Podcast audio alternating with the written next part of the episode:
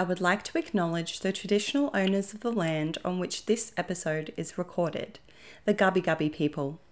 I would also like to acknowledge the First Nations peoples and language groups across this entire nation in which conception, pregnancy, and sacred motherhood knowledge has been shared. We pay our deepest respects to their elders, past, present, and emerging, and further extend that respect to all Aboriginal and Torres Strait Islander people today. Hello, hello, and welcome! You are listening to the Oxytocin Hour. I'm your host, Dayna. I'm a midwife, mum of five, and all round oxytocin enthusiast. People are all too willing to share their negative experiences of conception, pregnancy, labour, birth, and beyond. The Oxytocin Hour is your safe haven, filled with positive experiences from mums, dads, doulas, midwives, and everyone in between. Each week, we will release a new episode with the intent to uplift and inspire you. Thank you so much for joining me here today. Now, let's get into today's episode. This and every episode of the Oxytocin Hour is strictly for entertainment purposes and is not to be used as medical advice. I asked the question on my Instagram stories the other day if anyone had any Dear Dayna questions that I could pop on to these podcast episodes, and I had lots of beautiful women write in um, with some amazing topics and amazing questions. And the general theme, surprisingly, it always surprises me every single time I do one of these because I guess I will have this preconceived notion that it will go one way, but you guys really surprise me. In this inbox, um, a lot of the replies were about loving subsequent children. And I was like, fire out, I can resonate with this. So, th- just as like a general question, of course, everyone words it differently, but it was pretty much like, how could I possibly love another child as much as I love my first child? And it's and it comes from a place of concern because you know how much you love your first child and how selfless you feel, how much you just want the absolute world for them. Like, just your heart, when you go from not having a child to, to having a child, your heart just swells beyond the limits that you thought were possible. And so, I guess you're like spending you know, late nights with this baby and you're in the middle of nappy changes and feeds and so many sleepless nights and navigating mothers groups and you know maternity leave or going back to work and all these different things that are going on in your life and suddenly as a natural progression you'll get to the point where you go okay is it time to have another child and so that's another topic that I'll put in a future Dear Dayna as well is like, how do you know it's the right time to have another baby?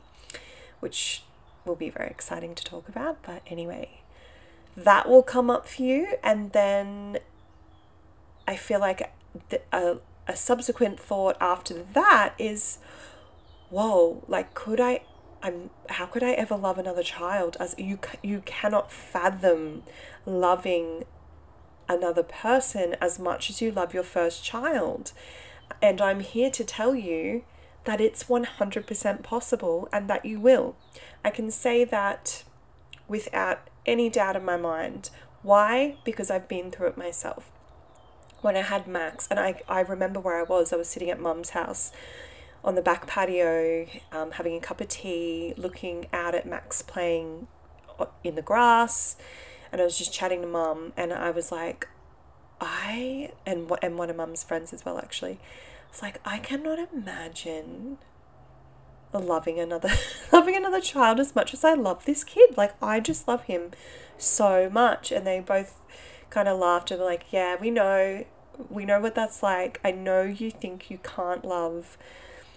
another child as much as you love this one, but trust us, you will. And I kind of liken it to if I'm if I'm trying to explain it to a mum that I've had like a personal conversation with, they'll say the, they'll say the thing and I'll be like, I guess we're imagining it as a from a place of like this is all the love that we have to give and right now we're giving it complete capacity. So there's there's nothing else. There's nothing more that we can give to anyone else. Which yeah, like that does seem logical, but once you have another child, your heart grows to double the size and suddenly you have an extra part of your heart that you love with. So you don't have any less love to give. It actually grows with every child. And you're like, holy shit, I love you just as much. and then you have another one and another one and another one, and you love them just as much. You love all these little people, this absurd amount. Um, and it's absolutely incredible, but I think it's just one of life's really beautiful things. It was never a question after I had my second child. So after Abby was born, and I was like, oh my God, like I, I, I love you so much. When I was having Lulu, so the third baby, it, I wasn't worried at all because I knew what it was like to be a mum of multiples. Um, so yeah, if that's what you were worried about, trust me, you have nothing to worry about. Your heart is just about to double in size and you're about to have double as much love to give. And if you have another child, it will grow again. There's there's no limit to the growth and the love that you can give. Oh, that sounds like such a like a fuzz, warm, fuzzy episode today. but on that note, I wanted to let you know that this episode is the last episode of season one I'm going to take a little break over the school holidays and see how we go into the next term as well before I drop season two, which is definitely coming because I've already got pre recorded episodes with a lot of amazing, amazing guests. Um, I'm really thankful for the time that people put into, you know, giving to me to record this as well and um, the generosity of sharing their empowering stories with you listeners as well. So um, I hope you have an amazing little break. Go back and listen to some of the potty episodes, some of your favorites if you like. Um, and I will chat to you in season two. Thank you so much for listening. Thank you for listening. I hope you enjoyed today's episode. If you'd like to share the love or get in contact with us for feedback or a chance to be a guest on the show, you can contact us at www.daisy.com.au. That's www.daisy.com.au or on our Instagram at the Oxytocin Hour, all one word. I appreciate you taking the time to tune in, and I hope you've gained something positive from listening. Until next time.